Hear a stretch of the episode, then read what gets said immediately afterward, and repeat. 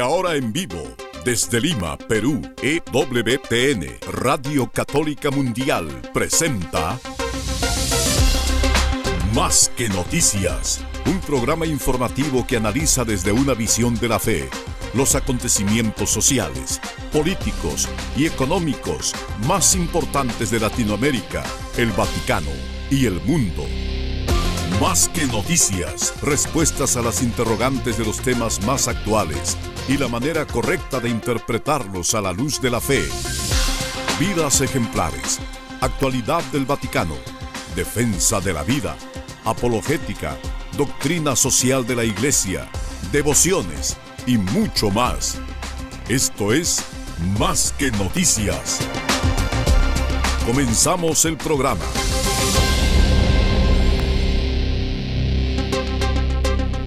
Bienvenidos amigos y gracias por acompañarnos, darse una cita a las 12 del mediodía hora de Miami por Radio Católica Mundial para poder ponerse al día con algunas de las noticias. Las seleccionamos por la utilidad que tienen para nuestra formación como católicos, porque todos compartimos, como enseña Santo Tomás de Aquino, nadie menos, la responsabilidad por la misión de la iglesia.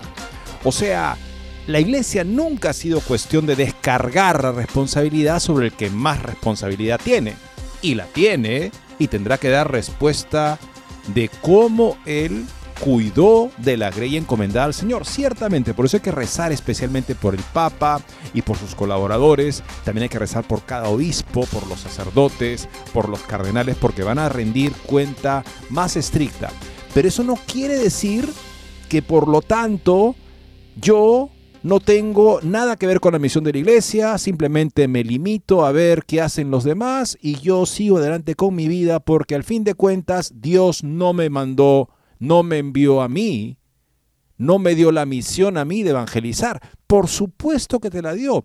¿Cómo piensan ustedes que se va a poder realizar la misión que nos da el Señor de anunciar el Evangelio a toda criatura si no lo anuncias también tú? Nos supera esta tarea, por supuesto, y así tiene que ser, porque es algo que Jesucristo, lleno de gracia y de verdad, es capaz de realizar a través de nosotros en la medida que nos entregamos a esa misión, como María con su fiat incondicional que le permite a Dios hacer cosas grandes en su pequeñez. Lo mismo para todos nosotros. La gran evangelizadora, no solo del Nuevo Mundo, Nuestra Señora de Guadalupe, sino también la primera cooperadora en la tarea de la evangelización, en absoluto, María Santísima nos precede e intercede por nosotros maternalmente. Gracias por acompañarnos hoy en Más que Noticias. Los saluda Eddie Rodríguez Morel. También reciban mi saludo amigos. Les habla Guillermo Montezuma. Y también les invito a que este programa en verdad está lleno de contenido y de una riqueza inmensa. Y para bien, está con un contenido que no dirán ustedes, es teoría, son temas teológicos alejados de nuestra realidad no, toda esta doctrina que el Señor nos ha dejado es vida y vivifica y renueva y nos llena de una profunda satisfacción y ustedes compruébenlo cuando le expliquen a algún hijo, a algún hermano, de repente una catequesis en el grupo, lo que ustedes están percibiendo y lo que ustedes están clamando en su corazón para que esta iglesia sea renovada, sea bella, de frutos, y sean ustedes también partícipes del gozo de esa belleza y la inmensa satisfacción que van a tener de haber compartido la fe, porque esa fe crece cuando uno la comparte. Les decía que la doctrina no son teorías, abstracciones, desconexiones de la realidad, todo lo contrario. Esto es una farsa de decir que no, teorías, doctrinas, basta ya, cerremos el catecismo, cerremos la teología para hacer una, una teología y una evangelización desde el pueblo, con el pueblo, para el pueblo, para enseñarles qué cosa, amigos, tenemos que enseñarle lo que Jesucristo nos ha dejado y tenemos nosotros que de una u otra manera entender, aprender una doctrina que es bien explicada, entonces sin lugar a dudas será bien aplicada. Quien tiene ideas muy claras al respecto es un pastor en la iglesia que es el arzobispo de Poznan, el presidente de la conferencia episcopal polaca, Monseñor Stanislav Gadecki, que ha hecho una crítica pues a la naturaleza, al método y al resultado de la primera parte del sínodo sobre la sinodalidad. Tenemos una extensa entrevista que le hizo Catholic World Report queremos compartirle a ustedes estas ideas que nos van a dejar bastante claros en torno a lo que tenemos que nosotros eh, aprender y vivir y comunicar en medio de estos tiempos de confusión. Y tenemos también un interesante análisis de esta, este decreto que el Santo Padre ha este, producido justamente, que quiere decir para el desarrollo de la teología. Y el Papa sostiene que tenemos que adoptar un nuevo paradigma de la teología. O sea, el paradigma clásico se entiende cuál será. ¿Cuál será el paradigma que tenemos que desplazar? ¿El de Juan Pablo II? El de Benedicto XVI, que en efecto hicieron grandes aportes teológicos como parte de un esfuerzo para rescatar el auténtico sentido del Concilio Vaticano II, habría que poner eso de, largo, de lado en nombre de un nuevo paradigma. Muy interesante la reflexión de Stephen White, que es un teólogo justamente estadounidense, sobre tres puntos de la reunión de los obispos en Baltimore. Porque vemos a Gadecki que reconoce que él tiene una responsabilidad por la misión del Evangelio, que no simplemente va a descargarla en lo que pudiera salir de Roma, considerando también quién tenemos ahora como prefecto de doctrina de la fe.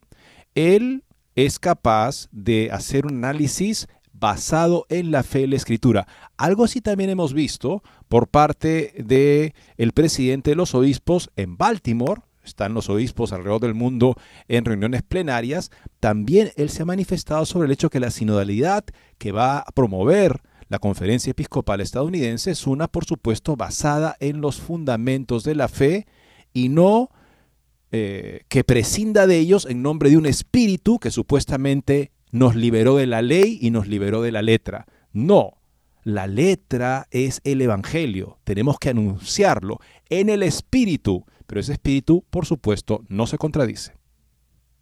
Y tenemos también un artículo muy interesante de Randall Smith, que eh, persona no detesta la hipocresía. Amigos, es creo que a ojos vista alguien que tiene doble cara, alguien que cierra los ojos, voltea la cara hacia otro lado para no enfrentar una realidad, creo que es eh, para todos repudiable y sin embargo, este artículo en verdad nos habla de una actualización de la hipocresía, es un artículo crítico que va a ayudarnos a todos a tomar una posición valiente frente al misterio de Jesucristo, al cual no podemos quitarle una tilde, tenemos que acogerlo todo, comunicarlo a todo y cantar la verdad con toda valentía y con toda caridad a quien tengamos que cantársela, por supuesto con el debido respeto y el espíritu cristiano. Con eso amigos y más regresamos después de una muy breve pausa. No se muevan de EWTN, Radio Católica Mundial. Enseguida regresamos con Más que Noticias.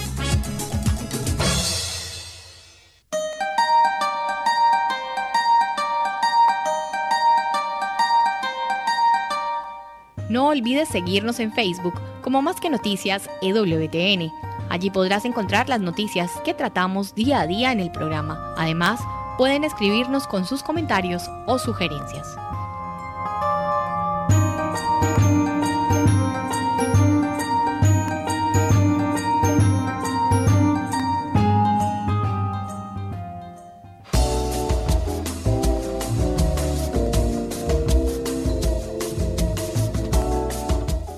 Si quieres estar informado de todas las noticias del acontecer de la Iglesia y seguir el día a día del Papa Francisco, entra ya a la página web de Así Prensa www.asiprensa.com y podrás estar enterado de todo lo que sucede en la Iglesia.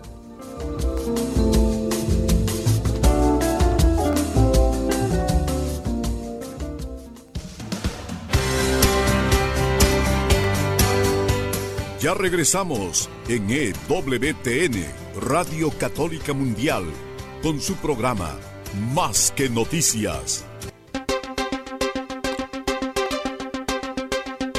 La conferencia episcopal de Polonia es presidida por Monseñor Gadecki. Stanisław Gadecki, arzobispo, arzobispo de Poznan. Y esta conferencia episcopal, bueno, vive verdaderamente del legado de San Juan Pablo II pero no solamente de ese legado. Juan Pablo II es también un hijo de una iglesia que maduró en el crisol de la persecución durante décadas prácticamente a lo largo del siglo XX hasta que el primer viaje de San Juan Pablo II encendió la chispa de una revolución, un cambio también político pacífico, la revolución sin derramamiento de sangre en nombre de la dignidad de la persona humana y de la identidad histórica cristiana de Polonia. Un grito de libertad que se extendió por todo lo que había sido la cortina de hierro. Tras de la cortina de hierro, esas sociedades con un ateísmo impuesto por el gobierno. Bueno, de ahí sale también Monseñor Stanislaw Gadecki, que recientemente ha concedió una entrevista extensa a Catholic World Report en la que analiza la primera parte del sínodo sobre la sinodalidad que ha tenido lugar en Roma. El prelado asegura que a veces la voz no católica fue más audible que la católica y asegura que el método creado, creación de grupos pequeños, no favorece el diálogo. Claro, hablas cuatro minutos, escuchas y, bueno, no puedes discrepar. ¿Qué, se busca con eso? Que los resultados vengan desde la redacción general, bueno, no parece entonces demasiado sinodal, como al menos se parece que se quiere, se pretende que todos conversen e interaccionen, parece que se, se, pretende que algunos dominen y dirijan. Él pide al Papa que sea claro sin hacer guiños a diferentes facciones ideológicas. Durante la siguiente entrevista, el presidente de la Conferencia Episcopal de Polonia no deja apenas un solo tema sin tratar en todo lo relacionado con el sínodo sobre la sinodalidad y la evidente crisis que afecta a la Iglesia, especialmente en Occidente. Especialmente claro es en cuanto a la situación de la Iglesia en Alemania. Excelencia, esta es la quinta sinodal en la que ha participado. ¿Qué le sorprendió durante la Asamblea Sinodal en Roma el mes pasado? Y contesta esto. El proceso de consulta lanzado por el Papa Francisco a nivel parroquial, diocesano, nacional y finalmente continental fue una experiencia nueva e interesante. Todos fueron invitados a participar independientemente de su actitud hacia la fe y la Iglesia católica. Como resultado de este enfoque, a veces la voz no católica fue más escuchada, más audible que la voz católica.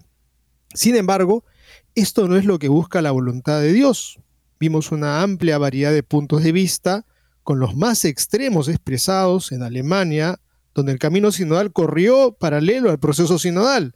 Las diversas diversidad de opiniones y el equilibrio en el borde de la ortodoxia también se escucharon en Roma, lo cual se reflejó en parte en el documento final.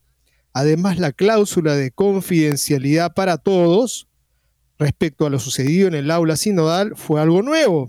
De hecho, con la excepción de James Martin, quien rompió esta regla en una reunión con embajadores de la Unión Europea. Todos los demás la siguieron. Y uno se pregunta por qué James Martin tiene licencia para, en fin, romper la regla general, que lo hace tan especial cuando aquello por lo que se distingue es una agenda eh, cargada, ideologizada de normalización homosexual. ¿Por qué se quiere, en fin, incluso dar permisos especiales a alguien así? Continúa Monseñor. El sínodo ofreció mucho tiempo para la oración y la meditación. Pasamos una cantidad considerable de tiempo en grupos pequeños donde, sin embargo, no hubo oportunidad para una conversación auténtica. Se recuerda escuchar sin prejuicios, se requería escuchar sin prejuicios al interlocutor y no entrar en polémicas. Es una experiencia interesante, pero no favorece el diálogo, es decir, la búsqueda racional de la verdad. Aunque en mi grupo todos fueron muy amigables. Además, se asignaron temas específicos a cada mesa de antemano, por lo que ser asignado a un grupo en particular equivalía a estar excluido de la conversación sobre otros temas. También hubo sesiones plenarias donde uno podía hacer oír su voz. Se asignaron tres y luego dos minutos para las declaraciones. Algunos participantes lograron hablar tres o cuatro veces. Curiosamente, yo no tuve tanta suerte. Se nos alentó a, enviar posiciones al secretariado, pero parece que nadie las ha leído hasta ahora. Le preguntan luego, ¿la participación de los laicos en el sínodo sobre la sinodalidad le dio un estilo diferente al trabajo? La participación, responde el obispo eh, Gadecki, la participación de los fieles laicos en el proceso de consulta fue natural. Es una práctica común en las iglesias locales. En el caso de la asamblea en Roma, sin embargo, hubo una cuestión sobre la naturaleza de la misma. El Papa convocó un sínodo de obispos, Luego se eliminó palabra obispos del nombre y solo quedó el término sínodo. Luego se percibió que tal realidad no existe ni en el derecho canónico ni en la tradición de la Iglesia, por lo tanto se volvió a, incumplir, a, a incluir obispos en el nombre del evento. En la discusión, sin embargo, hay una distinción entre un sínodo de obispos y una asamblea eclesial. La voluntad del Papa Francisco, como se expresó en su constitución apostólica Episcopalis Comunio, amplió el grupo de participantes en el sínodo para incluir a aquellos que no comparten la autoridad episcopal, pero que tienen el derecho a hablar y votar. Por lo tanto, el Papa Francisco designó al sínodo de obispos como una institución que difiere de la conocida en la tradición de la Iglesia y descrita en el Código de Derecho Canónico, lo que fue enfatizado principalmente por los obispos de las iglesias orientales. Es decir, los obispos que tienen tradición sinodal. Se dijo, estamos viendo lo que hacen ustedes. Y ellos decían, eso no es lo que hacemos nosotros. Una y otra vez, el representante también de la comunión de las iglesias ortodoxas dijo lo mismo. Esto no tiene nada que ver con lo que hacemos nosotros. ¿Por qué lo llaman sinodal? Siguiente pregunta. El sínodo sobre la sinodalidad comenzó en 2021 con una, frase dios, una fase diocesana. ¿Cómo fue el proceso de consultas sinodales en Polonia? Le preguntan. ¿Cuánto interés hubo entre los laicos? Responde así. Probablemente menos del 1% de los católicos participaron en todo el proceso de consulta. Al mismo tiempo, como suele ocurrir en tales iniciativas, también en el entorno secular participaron personas activas, tanto en actos como en palabras. De ahí la pregunta sobre la representatividad de las opiniones recopiladas. O sea, se convoca que todos participen y ¿quiénes vienen? Los activistas. ¿Eso representa el parecer de la Iglesia? Cuando menos del 1% asiste y además son personas con agendas. Continuamos, Señor. Sin embargo, el hecho de que pudiéramos conocerlas debería considerarse positivo. No eran voces que no hubiéramos escuchado antes, pero ahora les hemos permitido ser escuchadas como si fueran desde dentro de la Iglesia Católica. La situación fue similar en Polonia. Las consultas, continúa Monseñor Gadecki, las consultas polacas también mostraron que mejorar las relaciones entre el clero y los laicos es una de las tareas más urgentes. El mes que pasamos juntos en el Vaticano fue una oportunidad para trabajar en ello un poco. Para el obispo también es una oportunidad para nutrirse de la fe y el ejemplo de personas que tienen familias y al mismo tiempo, sin descuidar sus deberes, encuentran tiempo para pasar largos momentos en la capilla, a veces más tiempo que clérigo promedio. Sin embargo, el grupo de no obispos involucrados era muy diverso y la forma en que fueron nominados plantea dudas sobre si sus puntos de vista representaban a una iglesia, diócesis o parroquia determinada. El creciente sentido de corresponsabilidad por parte de los laicos hacia la iglesia y la evangelización debe ser recibido con entusiasmo. No es del todo nuevo, porque no tendríamos figuras como Santa Catalina de Siena, Santo Tomás Moro o el Beato Carla Cutis sin este sentido de corresponsabilidad sin embargo, surge la pregunta de si hay una vocación específica de los laicos y un camino secular hacia la santidad, o si el único modelo es el camino sacerdotal, y los laicos pueden cumplir la misión resultante del santo bautismo en la medida en que se asemejen a los sacerdotes. En la conversación sobre los laicos veo la necesidad de defender la secularidad de los laicos contra intentos de clericalizarlos, si los laicos se enfocaran solo en asuntos litúrgicos en su pensamiento sobre la vocación, muchas áreas propias de su vocación, como la familia o la política, serían descuidadas. Muy importante esa observación de Monseñor Gadecki. ¿Hay una vocación específica de los laicos? Por supuesto que la hay. Entonces, ¿por qué clericalizarlos? O sea, como que introducirlos en asambleas que son propias de clérigos, de obispos. ¿Es ese el camino para que tenga relevancia en la iglesia? Mm, buena pregunta. Siguiente pregunta. ¿Qué esperan los participantes del sínodo y cuáles son sus expectativas? Responde así. Esta asamblea fue única. El proceso comenzó desde 2021. Se planea que dure tres años. En este sentido, algunos pueden asociarlo con el concilio. Concilio Vaticano II. Sin embargo, lo más importante es su contexto social y cultural. El catolicismo atraviesa una severa crisis en Europa Occidental, donde la iglesia está más modernizada. En cierto sentido, esto es un fenómeno local, sin embargo, la universalidad de este sínodo significa que podemos, y a veces debemos, enfrentar a católicos de otras partes del mundo, quienes a menudo se sorprenden por nuestros problemas. En mi opinión, la presencia de las iglesias orientales y de manera más amplia las iglesias mártires, que han sufrido por ser fieles a Cristo, donde la persecución de los cristianos está en curso, ha terminado recientemente, es muy importante en, en este tipo de reunión. Dice Monseñor Gadecki presidente de la Conferencia de Obispos Polacos, tenemos los problemas de las iglesias saciadas. Los principales temas planteados por las iglesias occidentales, incluido el camino sinodal alemán, son los de una civilización consumista, en la que las personas se han acostumbrado a no privarse de nada. Las iglesias de países en desarrollo a menudo carecen de recursos materiales, pero no de fe ni de testimonio de vida. Así tenemos un encuentro entre iglesias de exceso y de escasez.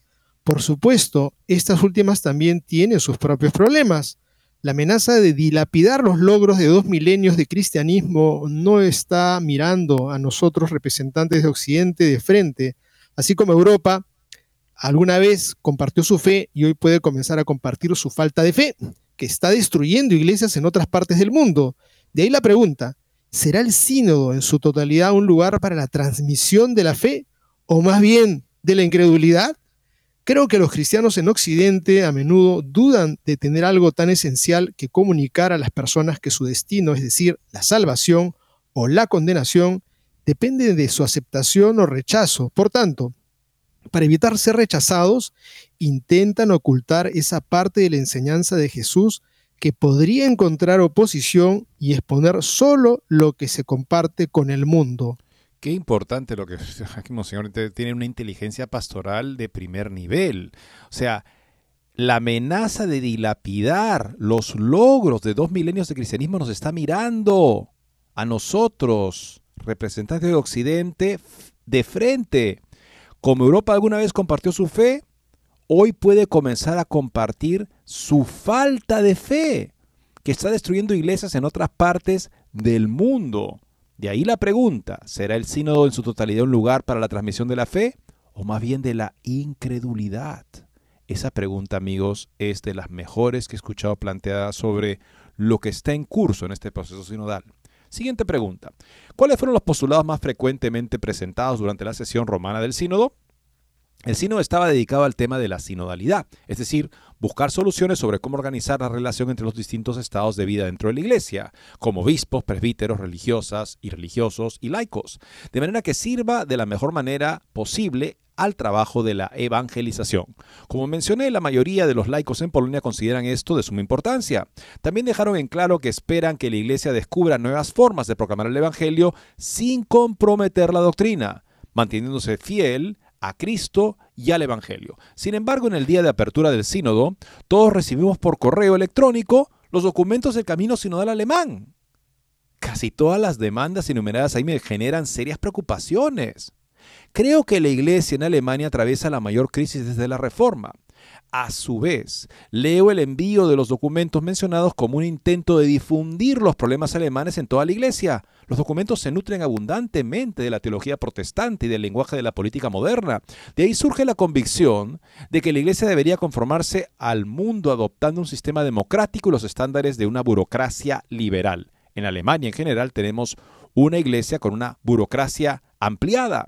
De ahí surge el deseo de limitar el poder de los obispos y la intención de construir una estructura de poder secular paralela a la jerárquica, así como de introducir una supervisión secular de los obispos. Qué interesante esto. ¿Por qué? De todas las cosas que pudieron recibir los participantes en el sínodo, tuvieron que recibir por correo electrónico los documentos del camino sinodal alemán. ¿Quién fue responsable de eso? ¿Y qué se pretende con que eso lo tengan todos los participantes de una asamblea sinodal. Muy mala señal, definitivamente una de repente eran los auspiciadores tan especiales, importantes, que les, les llegan a los padres y madres y, y, obispos del sínodo a que revisen y se nutran de aquello que es incredulidad, ¿no? Como se está mencionando Monseñor Gadecki. Se sabe por declaraciones anteriores que algunas conferencias episcopales abogaron por la introducción de la práctica de bendecir a parejas homosexuales, la abolición del celibato sacerdotal o la ordenación de mujeres al diaconado e incluso al sacerdocio. ¿Cuál es su opinión sobre estos temas? Le preguntan a Monseñor Gadecki. Esta parte, amigos, creo que, hay que es como para grabarle en el alma. Cristo es el Salvador de todas las personas, independientemente de su origen, raza, color, orientación sexual, nacionalidad, género, etc.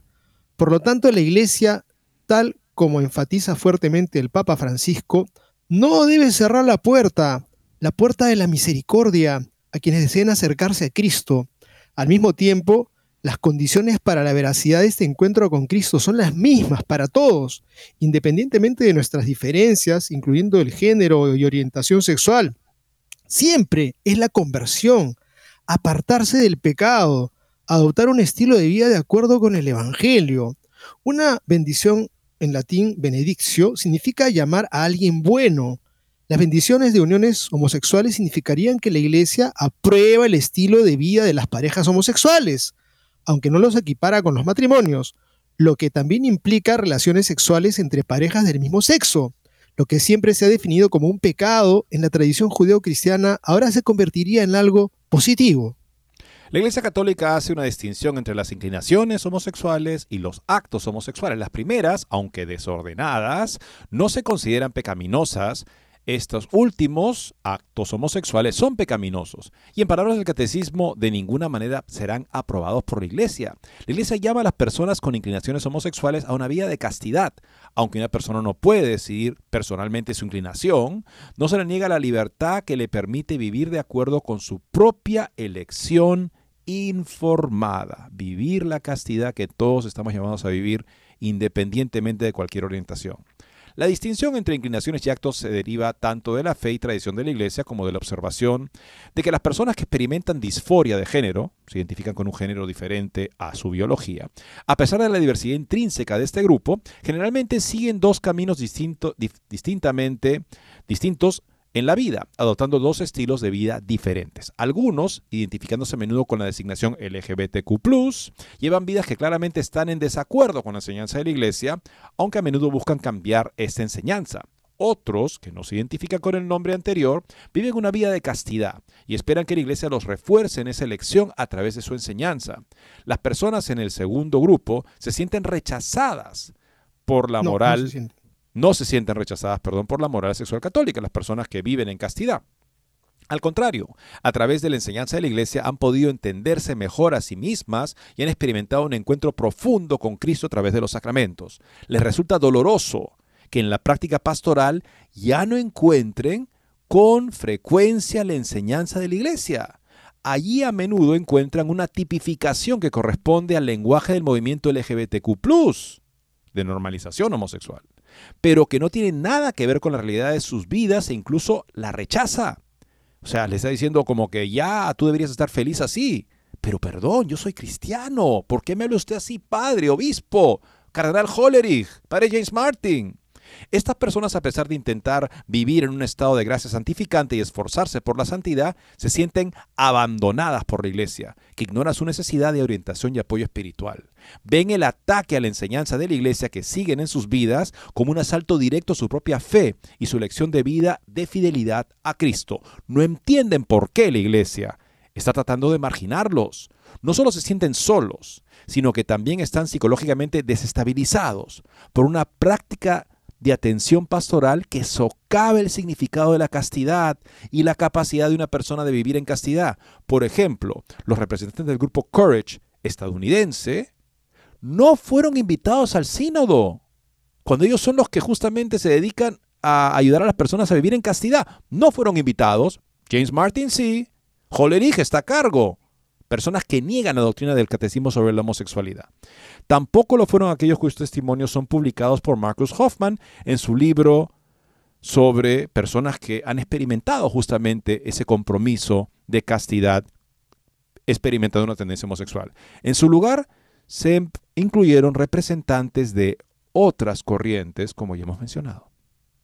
Y creo que hay que resaltar antes de este cambio y pausa que la iglesia, por supuesto, que recibiría a un transexual, recibiría a una persona eh, eh, que es homosexual o que tiene prácticas, si su corazón está arrepentido, si dice voy a cambiar, voy a corregir, voy a detener la transición, voy a dejar de lado estas prácticas, sería bienvenida y se la acogería con el máximo cariño y amor y creo que eso es descontado, pero una persona que viene para simplemente agitar la bandera y decir, lo logramos, ahora ya estoy bautizado y me voy a celebrar con una orgía lo que me acaban de dar en la iglesia, creo que eso es lo que genera una repulsión y, por supuesto estaré simplemente utilizando el sacramento para decir, lo logramos, ahora sí somos normales y ahora sí podemos acceder incluso además a todos los otros sacramentos, ¿no? Esto es lo fatal. Amigos, está súper interesante el contenido de esta entrevista del obispo, quien es el presidente de la conferencia de los obispos polacos, que sin duda sabe mucho de lo que tienen sus vecinos al costado, una iglesia en estado de decadencia que quiere transmitir su cáncer por la iglesia en el mundo y que tenemos que estar alertas para no caer contaminados. Volvemos entonces en breve. No se muevan de EWTN, Radio Católica Mundial. Enseguida regresamos con Más que Noticias.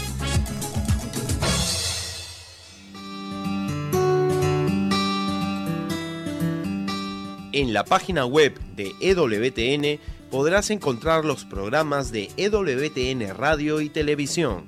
Solo tienes que descargar los podcasts y así encontrarás tus programas preferidos. Recuerda en www.ewtn.com.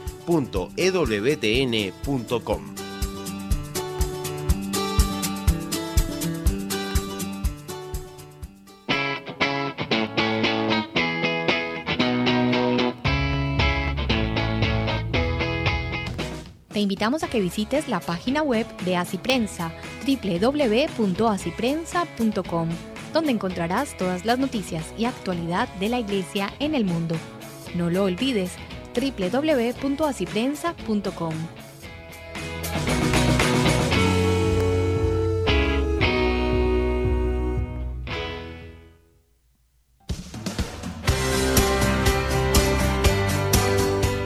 Ya regresamos en EWTN, Radio Católica Mundial, con su programa Más que Noticias. Para comunicarse en vivo con Más que Noticias, nos pueden llamar desde Estados Unidos al teléfono gratuito 1-866-398-6377 y desde cualquier parte del mundo al 205-271-2976.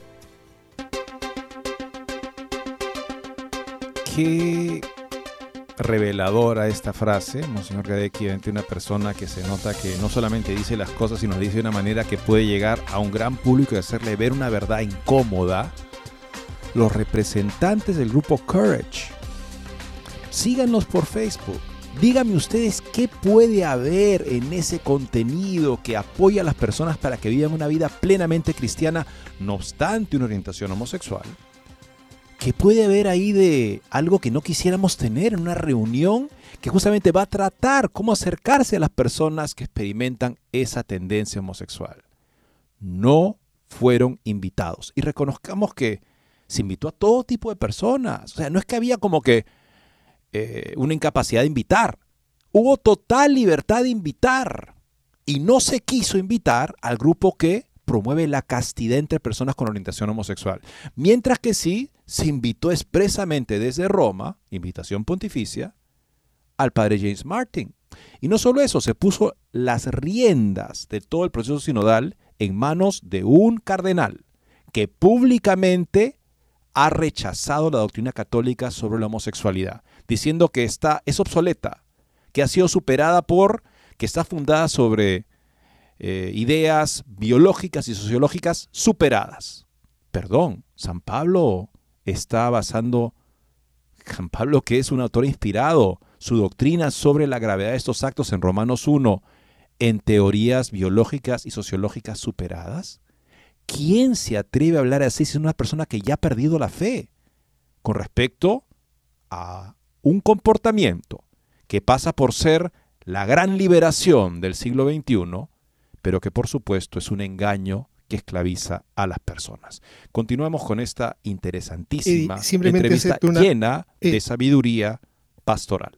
Y simplemente también agregar algo que no podemos olvidar, quien ha dirigido el retiro a todos los participantes del sínodo eh, de la sinodalidad ha sido el dominico Timothy Radcliffe, que también es un activista. Ayer estuve en una, en una charla, una conferencia que dieron los, los dominicos aquí en el Perú, y pues reconocieron que es un activista LGTB. Timothy Radcliffe y él es el que ha sido el director, son ya demasiadas señales del retiro, demasiadas señales de que hay un tema de interés que es supino, ¿no? Preguntan, ¿por qué, opina? ¿por qué, se, por qué se quiere hacer eso justamente, no? O sea, tuvieras puesto las manos, digamos, la orientación espiritual de todo el proceso que es tan importante, en manos de una persona que diera garantías de que al menos, al menos para, para poder lograr un tipo de consenso, una persona moderada. No, has elegido una persona que dice que los actos homosexuales pueden ser una expresión del amor divino. Esa es la persona que no solamente le has encomendado que oriente, dirija espiritualmente la, reunión en sus inicios, sino que además ha sido la persona de las que más ha hablado. Él daba pautas constantes en las reuniones de la asamblea sobre lo que se estaba haciendo, cómo se tenía que hacer, qué era aceptable, qué no era aceptable. Un activista LGTBista a cargo de la redacción del documento final, el cardenal Hollerich, y uno a cargo de el rumbo espiritual y además las pautas que se daban durante las diferentes reuniones de la Asamblea en esa última semana de octubre. Amigos, cuando vemos esto, decimos que evidentemente se ha querido tener esto. Le preguntan, ¿qué opina sobre el camino sinodal alemán cuyos postulados han sido incluidos en el documento Instrumento en Laboris? Y respondió el quien es el presidente de la Conferencia de Obispos Polacos. Dice así, Alemania está presionando fuertemente para introducir el diaconado para mujeres este tema se repite tres veces en el informe de síntesis. Sin embargo, no citan argumentos teológicos, sino la prohibición de discriminación de género y el empoderamiento de las mujeres. Esta argumentación sugiere que aquí no se trata del diaconado, sino de la posición de las mujeres en la iglesia. En consecuencia, la introducción del diaconado femenino no sería una solución al problema, sino que solo avivaría la disputa sobre la ordenación de mujeres al sacerdocio. Históricamente el diaconado de las mujeres difería del de los hombres. Las mujeres eran diaconisas debido a qué, amigos? Al bautismo de mujeres por inmersión. La modestia, es decir, las llevaban al río, no entraba el sacerdote o el diácono que eh, había bautizado, sino que entraba una mujer a la cual le pusieron el nombre de diácono porque cumplía esa función de acompañar a esa mujer que había entrado al río. La modestia requería que los hombres no participaran en este acto, las diaconisas fueron introducidas en la iglesia maronita en un sínodo de 1736. Sin embargo, el trabajo de las diaconisas difería del ministerio de los diáconos, involucraba actividades caritativas. Entre otras cosas, se les prohíbe acercarse al altar y administrar la Sagrada Comunión incluso en ausencia de un diácono. No creo que las mujeres que soliciten la ordenación al diaconado hoy en día estarían satisfechas con tal perspectiva. Sin el diaconado, se les permite mucho más en la iglesia que las diaconisas maronitas. Recientemente el Papa Francisco ha expresado esta posición cuando dijo que una mujer no tiene derecho al principio petrino, sino al principio mariano, que es más importante. Entonces el hecho de que una mujer no tenga acceso a la vida ministerial no es una privación porque su lugar es mucho más importante.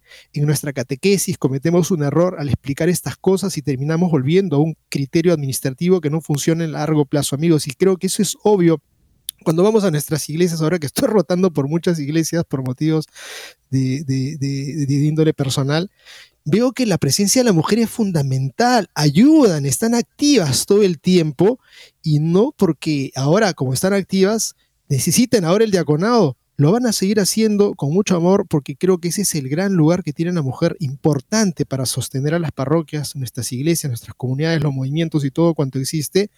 Y creo que esto, como dice Adeki, esto es simplemente un deseo de posicionar a las mujeres en la iglesia en vistas a otra cosa, el sacerdocio. Y, Guillermo, este, debería haberse conversado en esta reunión, espero que se converse en lo que sigue, el hecho de que hay tan pocos hombres proporcionalmente a mujeres, generalmente en prácticamente cualquier acto eclesial. Eso debería todos cuestionarnos. ¿Cómo llegar a los varones? Los caballeros de Colón están haciendo una obra espléndida en ese sentido, pero evidentemente faltan iniciativas. Eso debería ser un premio, pero al parecer la feminización de la iglesia, que es un dato sociológico que justamente se ha escrito sobre esto, es algo que no alarma a los encargados de este proceso sinodal. Es más, quieren que se feminice aún más la iglesia. como si necesitáramos tener más iniciativas para complacer a las mujeres, mientras que las que están dirigidas a los hombres ni siquiera figuran en una línea de todo ese instrumento en labores y en este instrumento, este documento final. Eso a mí me cuestiona tremendamente. permíteme, permíteme hacer un pequeño recordaris de una experiencia pastoral en un lugar aquí en Lima, en donde nos esmeramos en hacer una misa hermosa, en poner a niños acólitos que les encantaba acolitar y comenzamos a llamar a varones para que lean la palabra. Y le dijimos a la señora, señora, ustedes encárguense de las peticiones, ustedes encárguense como siempre del tema de la ambientación del templo. Y si vieras, Eddie, las misas eran hermosas, predicación magnífica. Y, y, si vieras, cómo se ponían los señores temprano a ver quién podía leer, les encantaba la lectura y aparecer en el altar para hacer, era una, una capilla muy, muy rudimentaria, te puedo decir ese como un dato contrastante, porque era prácticamente una cosa muy humilde, pero si vieran a los hombres interesados en leer la palabra, y era un momento en donde estaban ellos diciendo, ¿a quién le va a tocar? Vamos a organizarnos todas las veces que se celebraba la misa, los varones leían la palabra y obviamente los preparábamos para que entiendan que no se trata de leer, sino de proclamar la palabra de Dios, y vaya que lo hacían muy bien en verdad, gratísimo recuerdo. Continúa el Monseñor Gadecki. El segundo tema es la cuestión del celibato sacerdotal. El informe dice que se han expresado evaluaciones diferentes sobre el tema. Con respecto al celibato, debemos ser conscientes de que aquellos que hablan de la voluntariedad, el carácter opcional, del celibato están de hecho abogando por su abolición. El celibato es uno de los signos más significativos de que uno realmente cree en la realidad y verdad de Dios es el tesoro genuino de nuestra iglesia. Quizás por eso los antiguos escritores cristianos llamaron al celibato el martirio blanco. El celibato, al igual que el martirio, es un signo enfático de fe en la primacía absoluta de Dios en la vida. La vida de un célibe es un signo claro de que Dios es la perla preciosa, el único el único sin el cual es imposible vivir. La discapacidad real y última en la vida no es el celibato, sino la ausencia de Dios, la vida sin Dios, el ateísmo. Dios es todo lo que necesitamos. El radicalismo de renunciar a la forma más hermosa del amor humano, el matrimonio y la familia, es el signo de que Dios es una necesidad absoluta para todos nosotros para cumplir nuestro destino humano. ¿Quién va a mostrar esta verdad si no son los pastores de la comunidad? El hecho de que algunos sacerdotes hayan sido un escándalo en años recientes hace que sea más difícil para algunas personas entender la grandeza y el significado de la vida célibe. Sin embargo, no es motivo suficiente para que la iglesia abandone el celibato sacerdotal. Aún así, Miles de jóvenes en todo el mundo están asumiendo ese compromiso generosamente. Miles de sacerdotes ven a Cristo mismo, el sumo sacerdote que no formó una familia, como modelo para su servicio a los demás. Aunque se repitió con frecuencia la inclusión en el aula sinodal, poca gente se pregunta qué significa. Mientras tanto, antes de llegar al aula sinodal, el término está claramente definido en el lenguaje de la política secular no deberíamos asociarlo solo con vacaciones, todo incluido, sino también con la Planned Parenthood International y la Agenda de la Mujer de la ONU. Los documentos de estas instituciones son inequívocos en su socavamiento de la división binaria del sexo y en el reconocimiento de todas las formas de expresión de género como equivalentes. También se trata de abolir o flexibilizar los criterios existentes para el acceso a varios grupos, incluida la iglesia. Cuando la iglesia luterana era una iglesia estatal en Suecia, un ateo exigió la admisión a la comunidad de la iglesia sin bautismo. Ganó el caso en la corte que dictaminó que exigir el bautismo era discriminación. Surge la pregunta, ¿la enseñanza del Señor Jesús era inclusiva o excluyente? Jesús dejó un mensaje claro a los discípulos. Vayan pues y hagan discípulos de todas las naciones, bautizándolos. Mateo 28, 19. Él hizo el bien y murió en la cruz por todos, incluidos los mayores pecadores, pero fue crucificado entre otras cosas porque dejaba las cosas claras, decía la verdad, incluso la incómoda para los oyentes. Ustedes son de su padre, el diablo. Juan 8:44. Estas no fueron palabras al azar. La inclusión radical no era su máxima prioridad, como se ve cuando muchos discípulos se marcharon después de su discurso sobre el pan de vida. Juan 6:66. Los creyentes en Cristo no envían a nadie al infierno, oran por la salvación de todos, lo que no significa que minimicen las actitudes, elecciones y acciones humanas.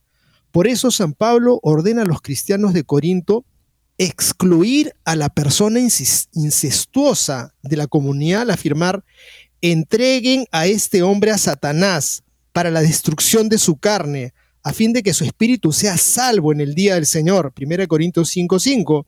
Luego agrega que no deberían ni siquiera comer con tal persona.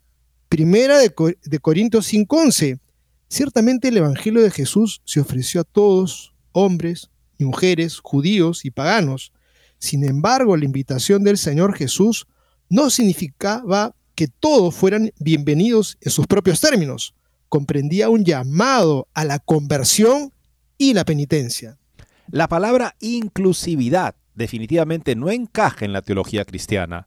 Viene de las ciencias sociales. Ahí es donde surge el problema. La Iglesia profesa el dogma de la infalibilidad del Papa. Al mismo tiempo, uno podría tener la impresión de que algunos teólogos y obispos creen en la infalibilidad de las ciencias sociales. Y si ni siquiera, y ni siquiera de las ciencias, sino de algunos sociólogos y teorías predominantes, que en unas décadas solo se mencionarán en los libros de historia. Me parece que frases como las categorías antropológicas que hemos desarrollado no son suficientes para comprender la complejidad de los elementos que surgen en la experiencia o conocimiento científico, una frase del instrumento laboris, derivan ya sea de un complejo de inferioridad inconsciente o de un enfoque supersticioso hacia la ciencia.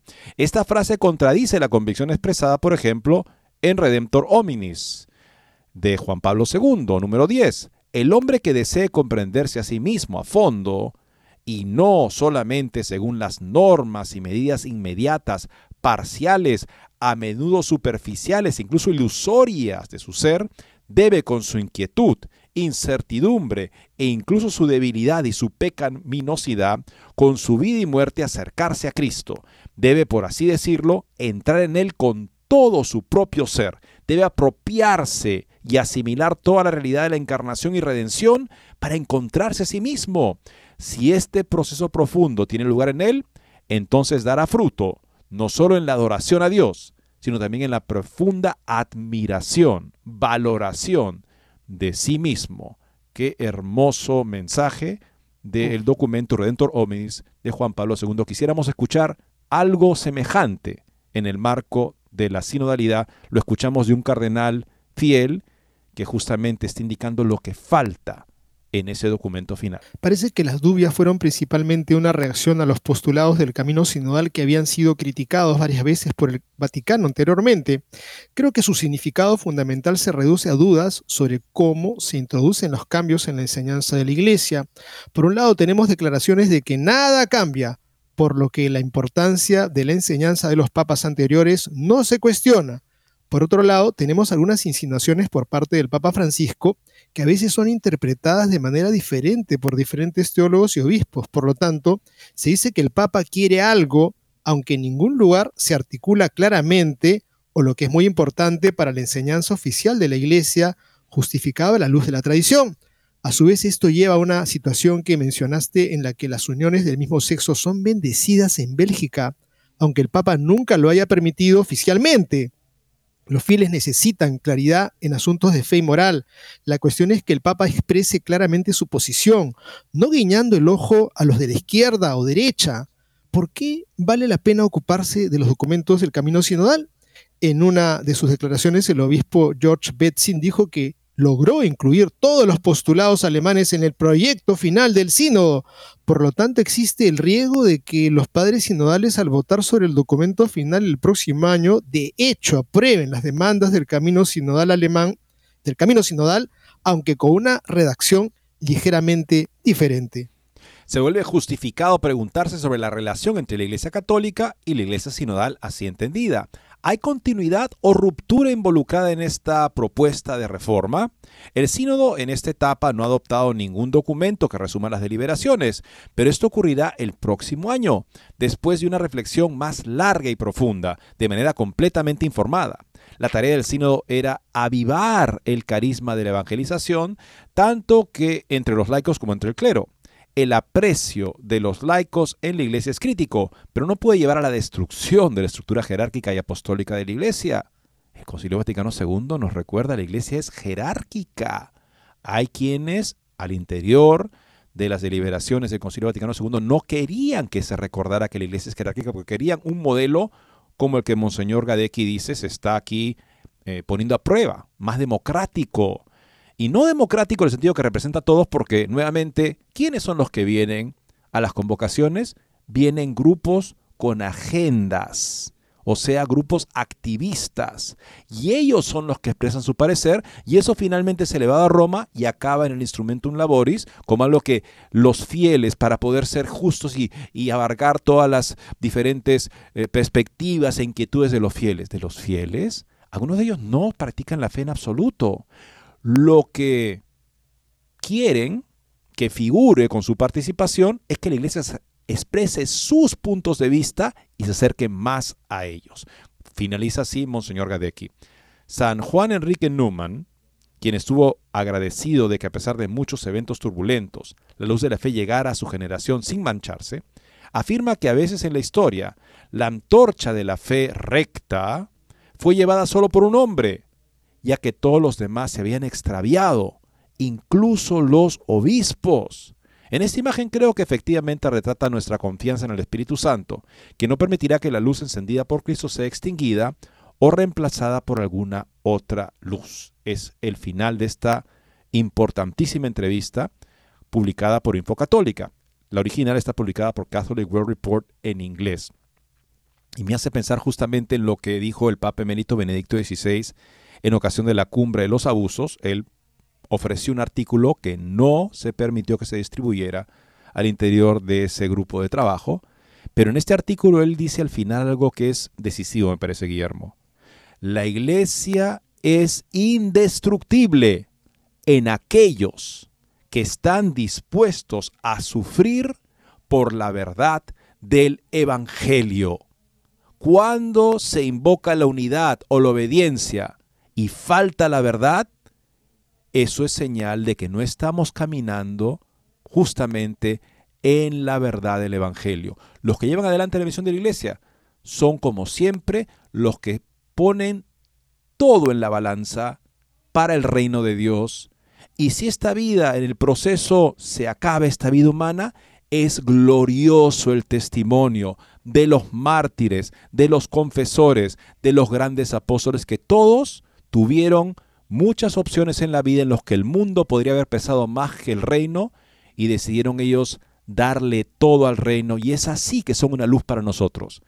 Tenemos que los católicos también seguirlos en ese espléndido camino de fidelidad y pedirle a Dios la gracia para poder estar a la altura de ser fieles a la verdad del Evangelio cuando esto cuesta, porque incluso, como bien decía este santo que cita Monseñor Gadecki, San John Enrique Newman, a veces los obispos mismos se han extraviado. Y yo ayer que estuve en la conferencia de los dominicos, pues se hizo énfasis en el tema del discernimiento, en el tema comunitario, en el tema del diálogo. Suena todo muy bonito, amigos, pero cuando el discernimiento no tiene como fundamento bases.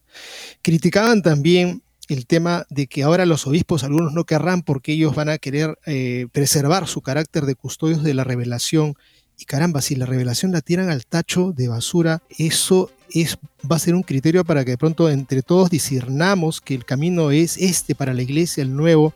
Creo que es una fatalidad.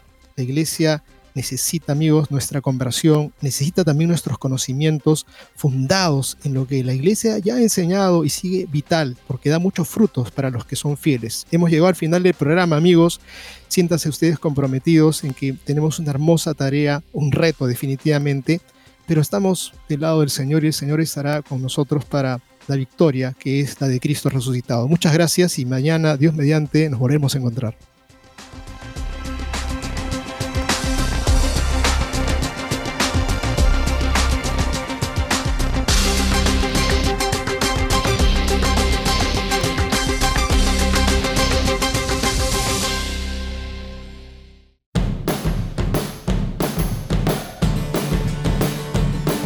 Descarga nuestra aplicación de EWTN a tu teléfono celular y podrás disfrutar de nuestra programación en vivo de radio y televisión completamente gratis.